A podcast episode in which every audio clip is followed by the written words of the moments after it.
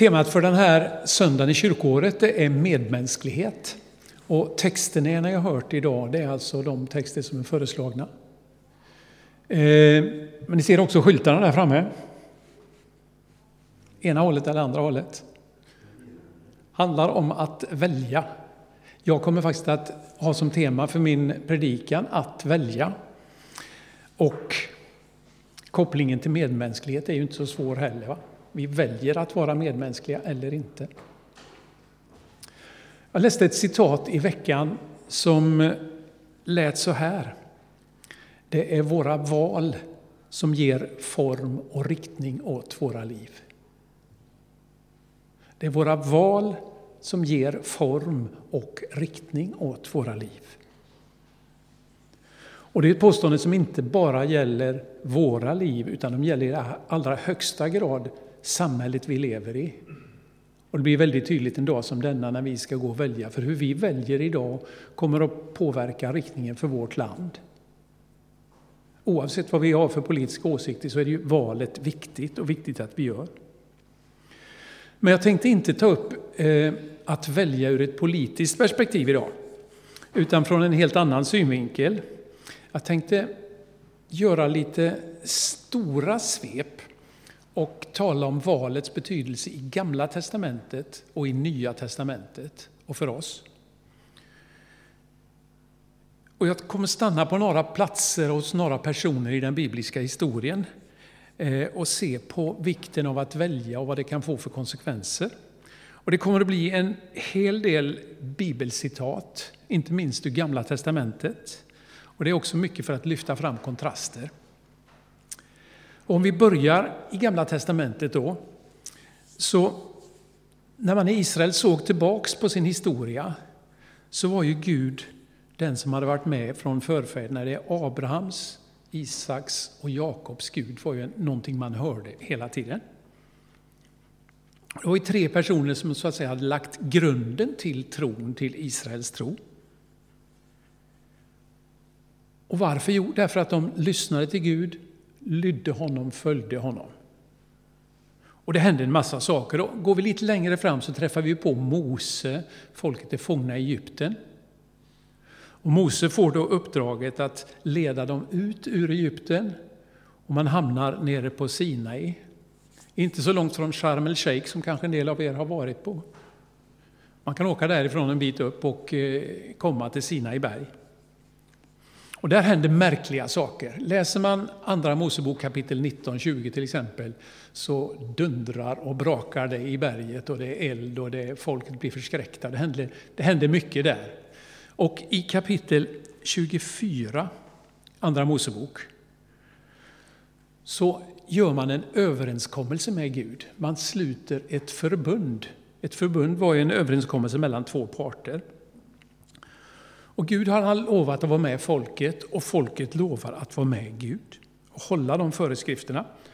Och det står så här i femte Mosebok 11. Det är ett exempel på hur en sån här förbundsformulering kan låta.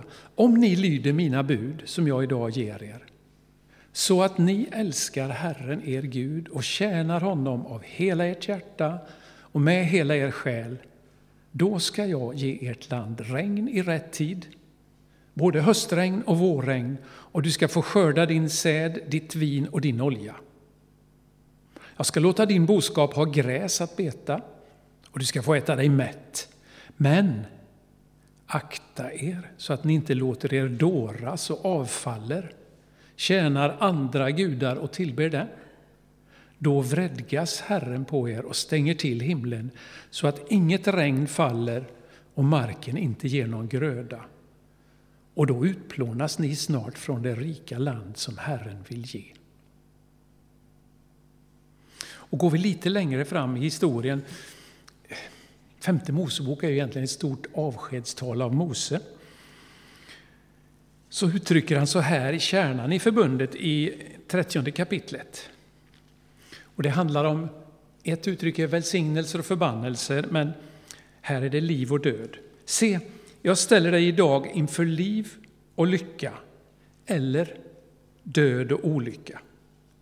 om du lyssnar till Herren din Guds bud som jag idag ger dig, och om du älskar Herren din Gud, vandrar hans vägar och följer hans bud, stadgar och föreskrifter, då ska du få leva och bli talrik.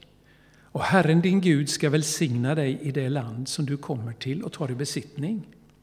Men, här kommer kontrasten, om du stänger ditt hjärta och inte vill lyssna utan låter dig förledas att tillbe andra gudar och tjäna dem, då säger jag er idag att ni ska förintas. Ni får inte leva länge i det land som du kommer till och tar i besittning när du går över Jordan. Och förbundet i Gamla testamentet, det som vi brukar säga det gamla förbundet, det handlar om lydnad mot Gud och lydnad till hans bud. Var man lydig, handlade efter det, då fick man konsekvenser. Var man olydig så fick det helt andra konsekvenser. Och läser vi inledningen till poetiska böckerna till Saltaren, psalm 1, så börjar den så här. Lycklig den som inte följer det gudlösa, inte går syndares väg eller sitter bland härdare, utan, så kommer kontrasten, har sin lust i Herrens lag och läser den dag och natt. Han är som ett träd planterat nära vatten. Det bär sin frukt i rätt tid, aldrig vissnar bladen och allt vad han gör går väl. Och där hör vi ekot av förbundet, av överenskommelserna. Att lyda, går, bra, går det bra, lyder vi inte så går det inte så bra. Och sen är ju saltaren fylld av böner av det mest olika slag. Som visar att det inte var så lätt, inte alltid. Och ett sätt som man i Gamla testamentet kan se på hur folket, kungarna, höll Guds bud eller inte, det är ju när vi ser på hur man sammanfattar kungarnas liv i Gamla testamentet. Det var ju först ett par kungar med David och Salomo stod ju där, sen delades ju riket. Och så kommer det norra riket som vi kallar för Israel och södra riket och det är många kungar och en del levde länge, en del levde kort. Och när riket delades efter Salomo så Rehabeam hette Salomos son som tog över södra riket, eller Juda, där Jerusalem låg. Och Jerobeam blev kung över norra riket. Han hade tio stammar och södra riket hade två stammar. Men när då Jerobeam blev kung över norra riket så började han fundera. Han är lite realpolitiker då. Vad kommer att hända nu? För det var ju nämligen så här att allt folk brukade ju samlas i Jerusalem vid högtiderna. Man reste dit. Och då funderade Jerobeam, och han, han är vad jag tänker, han, han har överlevnadsinstinkt.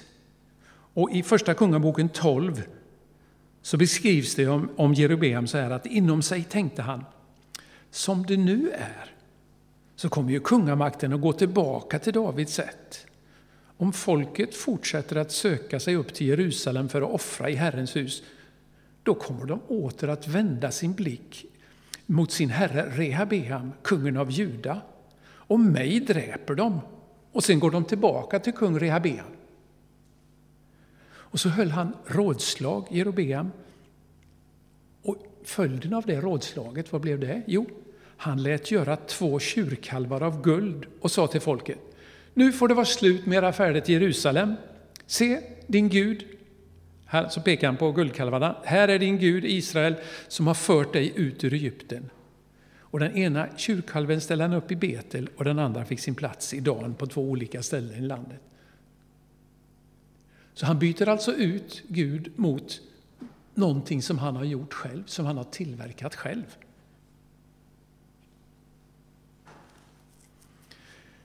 Och genom detta sättet att handla, första kungen i Nordriket, så blir han till ett varnande exempel i Gamla testamentet. Eh, om man läser till exempel om en kung som heter Joram, han levde på 800-talet, så säger man så här. Joram, Achabs son, han blev kung över Israel under Josafats 18 regeringsår i Juda. Och han regerade 12 år i Samaria. Det är sådana fraser som inleds över kungarna.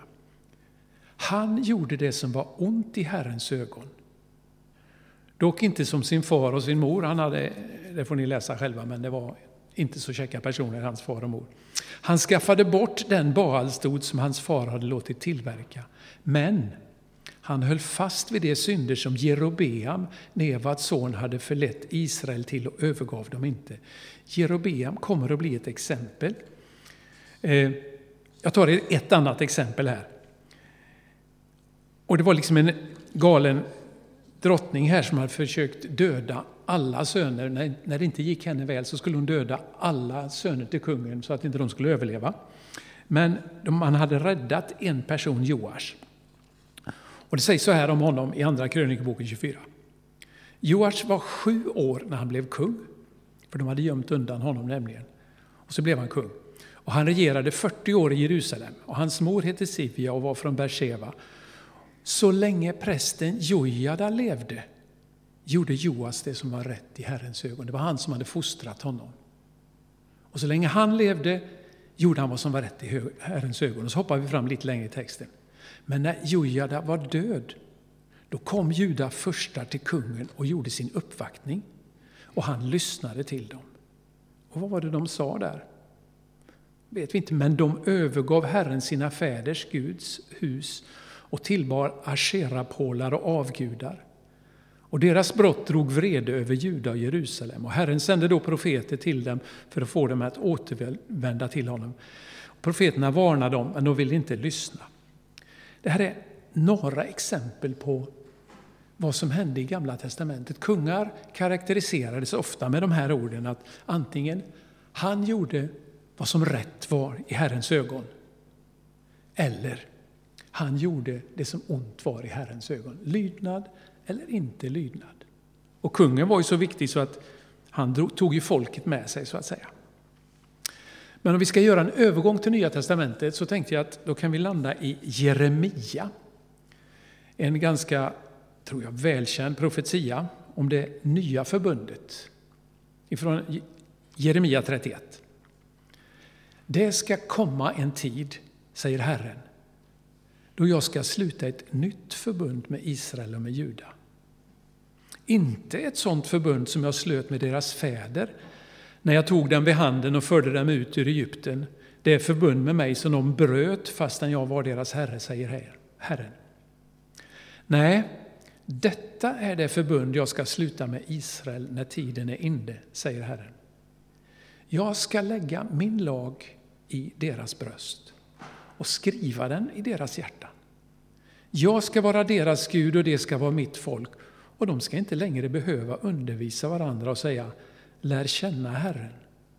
Ty de ska alla känna mig, från den minste till den störste, säger Herren, och jag ska förlåta dem deras skuld och deras synd ska jag inte längre minnas. Nu lämnar vi alltså Gamla testamentet. Jeremia pekar framåt mot något nytt som ska komma.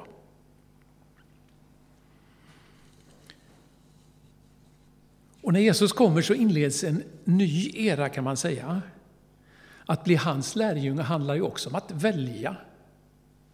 Att välja att följa honom. Men fokus är inte längre på rätt och fel.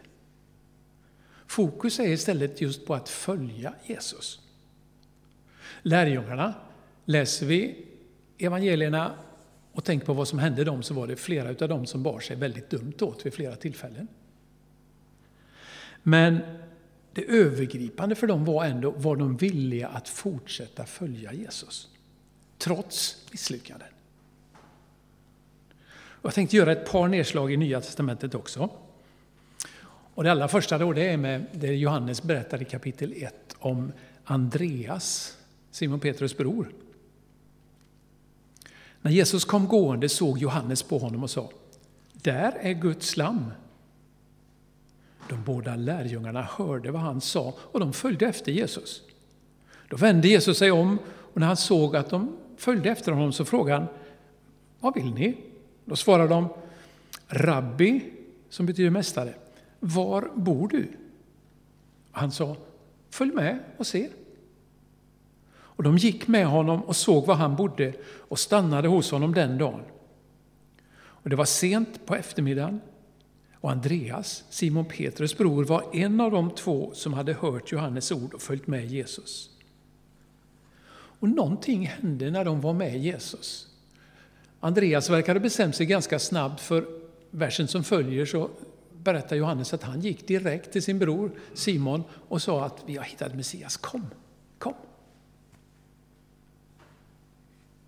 Sen tänker jag också på, när det gäller det här med att välja och att följa, på, på Bartimaios, tiggaren, kommer ni ihåg honom? Jesus han var på väg mot Jerusalem, i Markus 10 här. Det står att de kom till Jeriko. Och han tillsammans med lärjungarna och en stor folkhop lämnade staden satt där vid vägen en blind tiggare, Bartimaios, son till Timaios. Och när han fick höra att det var Jesus från Nasaret, då började han ropa Jesus, Davids son, förbarma dig över mig! Många sa åt honom att hålla tyst. Men han ropade ännu högre. Davids son, förbarma dig över mig! Bartimaeus han ställdes inför ett val. Skulle han göra som folket sa till honom? Nej. Hans längtan fick honom att ropa ännu högre. Och Jesus han stannade, berättas det, och kallade på honom. Och vad hände? Det vet ni. Han var blind, men han fick sin syn. Ett under skedde. Ett sista exempel ifrån Nya Testamentet, en helt annan person. Josef från Arimataya. Vem var det? Det var en person som de berättade om i samband med Jesu död. Var en rik person. Det står om honom att han hade köpt sig en egen grav som han låtit hugga ut i berget. Och, eh, men Johannes beskriver honom så här. Josef från Arimataya, som var lärjunge till Jesus fast i hemlighet. Av rädsla för judarna bad efteråt Pilatus att få ta ner Jesu kropp. Pilatus tillät det och Josef gick och tog ner kroppen. Jag var lite fascinerad när jag, jag råkade läsa det här i veckan. Och så tänkte jag på, han var lärjunge i hemlighet. För han var rädd för någonting. Jag tror att det skulle kunna beskriva många av oss idag också. Speciellt i vissa situationer kanske. Vi kan vara rädda att visa att vi är lärjungar. Men när det kom till kritan och han fick en möjlighet att bidra med någonting som han kunde, så helt plötsligt, han så att säga offrar sin egen grav och låter Jesus få ligga där. Och min poäng med alla de här exemplen som jag har tagit för er nu, det är ju att lite lyfta fram och betona skillnaden mellan det gamla förbundet och det nya förbundet, med vad som beskrivs i GT och vad som beskrivs i NT. För i förbundet som skrevs i Gamla Testamentet så handlade det ju mycket om att följa lagen, att lyda lagen, rätt och fel. Ett väldigt fokus. Och det blev ju avgörande då för konsekvenserna i livet. Men när Jesus kommer så är hans fokus är ju undervisning kring Guds rike, Guds herravälde. Och han kallar personer från alla kategorier. Gamla testamentet handlar ju väldigt mycket mer om rent, orent, vilka som var så här. Men Jesus han kallar på alla människor. Och säger kom och följ mig, låt Guds rike bli en verklighet. Och på samma sätt möts vi av den här utmaningen idag. Jesus säger kom och följ mig och låt Guds rike få bli en verklighet i och genom oss här. Och jag tror att en anledning till att jag lyfter fram det här perspektivet idag, det är nog faktiskt min uppväxt. För jag är uppvuxen i frikyrkan och har varit med hela vägen upp så att säga. Och jag har sett under mina år i frikyrkan så mycket att fokus kan lätt bli fel. Att någonstans där inne så finns tanken på, ja nu ska jag göra rätt, jag får inte göra fel. Och så blir det, det kan lätt bli lite lag över mitt lärjungaskap. Jag kanske inte alltid tänker det medvetet. Jag ska klara av det kristna livet. Och så kan konsekvensen bli att man ser sig, men jag är en dålig kristen för jag kan inte leva upp till det jag själv skulle vilja och ännu mindre till det Gud vill. Jag upplever som att det kan ibland bli en tendens av gamla förbundet av att klara det ena eller klara det andra. Och då tror jag att man riskerar att förlora fokus på det viktigaste, på vad som är väsentligast. Och det handlar om att följa Jesus. Det handlar ju också om ett val, att välja att följa Jesus. Men det är ju inte ett val som man bara gör en gång. Och man blir inte heller sämre om man misslyckas ibland. För ibland kanske vår inre röst är som folket omkring Bartimaeus. Nej men, du kan inte göra så. Gör inte det, du gör bort dig. Eller, det passar sig inte, eller vad det nu kan vara. Som försöker få oss att ge upp och när vi kanske känner att vi ska följa Jesus. Och att vara lärjunge, det är ju faktiskt att hela tiden välja. Inte välja Jesus en gång, utan varje dag välja. Så de där kan ni ju ta med er som en bild hem om ni vill komma ihåg vad predikan handlar om. Alltså vi gör varje, varje dag nya val. Och poängen är att vi får en inbjudan från honom som älskar oss, att följa honom. Han vill se oss gå vidare och växa som lärjungar. Guds ansikte är vänt mot oss. Inte med en bister och funderar min sådär att kommer de nu? Ja, nej, han sköter inte sig ordentligt. Det är inte så Gud ser på oss. Jag eh, var nere på Jysk igår. Och när jag gick ut så såg jag en liten, de var några som hade köpt ett täcke. Bakluckan var öppen och i täcket där, eller en stor filt, så låg en liten kille och åt glass. Fyra år kanske. Jag, jag sa någonting sådär till dem. Och sen när jag åkte så vinkade jag. Och han vinkade flera gånger, så här, riktigt glatt som ett barn i fyraårsåldern kan göra. Och då tänkte jag att det är precis så Gud vill locka fram ett leende hos oss. Gud är inte en farbror som kommer sådär som man kanske gömmer sig för istället. Utan vi får ligga där och äta vår glass och så Gud vill att vi ska le, att vi ska njuta. Allra sist här nu så vill jag påminna er om två ord som vi fick av Tobias förra söndagen. Tobias skickade med som sitt, jag vet inte om det var ditt testament Tobias, men två ord.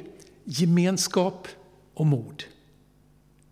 Två nyckelord som han ville skicka med församlingen och som jag, när jag lyssnade på jag var inte här, kunde inte vara här för jag var förkyld. Men jag tog till mig dem och kände att okej, okay, de här behöver vi. Gemenskap tycker jag att vi är faktiskt duktiga på i församlingen här.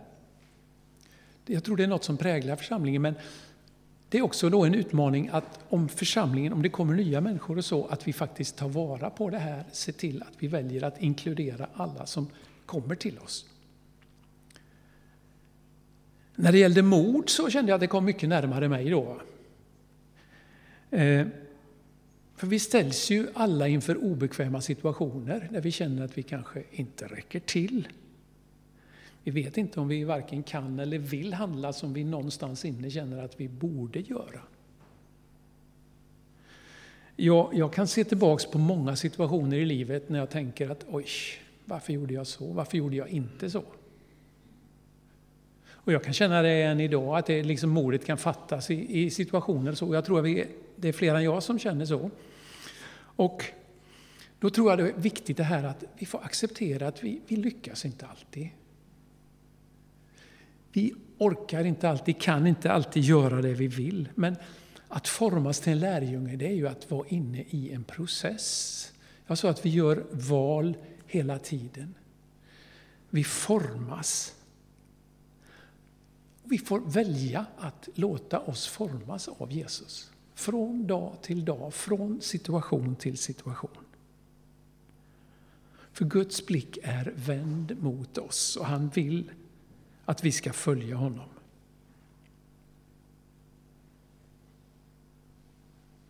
Så min uppmuntran till dig idag, det är att inte låta dig slås ner om det finns sådana tankar någonstans långt där inne. Eller en osäkerhet. Utan kom till Jesus, lyssna på hans ord, lyssna på vad hans ande säger och låt honom få chansen att forma dig. Där just du befinner dig. För vi står ju alla i väldigt olika situationer. Man kan gå i skolan eller man kan vara pensionär och ha mycket ledig tid. Det är väldigt olika situationer man möter. Men i de situationerna Jesus är med där och möter de utmaningarna som är. Och vi ska alldeles strax fira nattvard. Och det är ju en möjlighet att ta emot det Gud erbjuder. Ta emot hans kärlek, hans ansikte som är vänt mot oss och släppa av en del av det som tynger, av det som är jobbigt. Och Ulla ska läsa psalm 103 som beskriver lite då ifrån Gamla testamentets saltaren hur vi kan se på Gud och hur Gud ser på oss. Varsågod.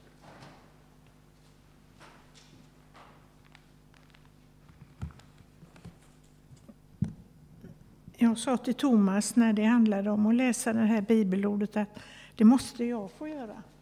För det, var, det betyder väldigt mycket för mig, just den 103 salmen. För när jag hade valt Jesus när jag var 15 år, då blev min mormor jätteglad. Och eh, då gav hon mig en bibel. Och längst fram så stod det psalm 103. Det var minnesordet jag fick av mormor. Och så här lyder det. Lova Herren min själ och hela mitt jag vill prisa hans heliga namn. Lova Herren min själ. Minns allt det goda han gör. Han förlåter alla mina synder och botar alla mina sjukdomar. Han räddar mig från graven och kröner mig med nåd och barmhärtighet. Han fyller mitt liv med allt gott och jag blir ung på nytt som en örn. Herren handlar rättfärdigt och ger de förtryckta deras rätt.